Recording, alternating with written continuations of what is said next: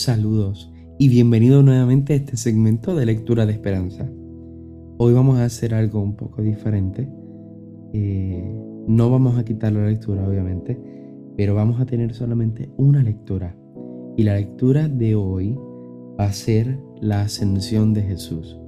¿Por qué? Porque hoy la iglesia conmemora este día, el día que Jesús subió nuevamente a los cielos. Una lectura que veamos en el Evangelio de hoy en la misa, pero que también sale en Hechos de los Apóstoles.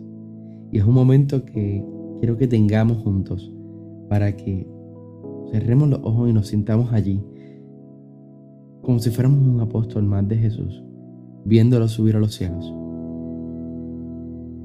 Comencemos la oración en el nombre del Padre, del Hijo y del Espíritu Santo. Amén.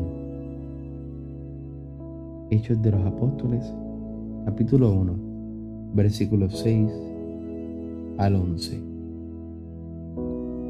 Ellos, en cambio, estando reunidos, preguntaron a Jesús: Señor, ¿va a ser ahora cuando restablezcas el reino de Israel?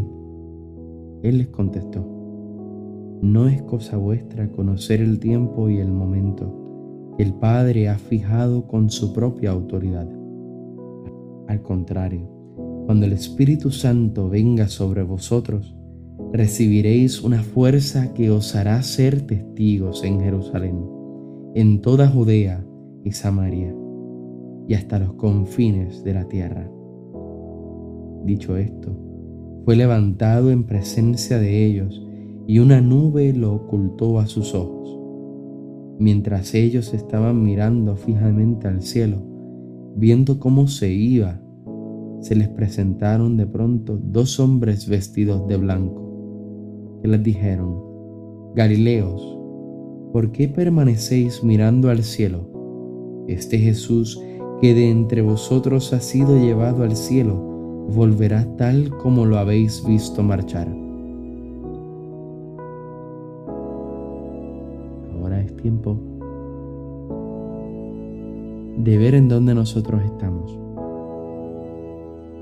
Si somos discípulos que nos quedamos mirando al cielo, viendo cuándo Jesús va a volver, o si somos discípulos que trabajamos con nuestros hermanos para cuando Jesús vuelva.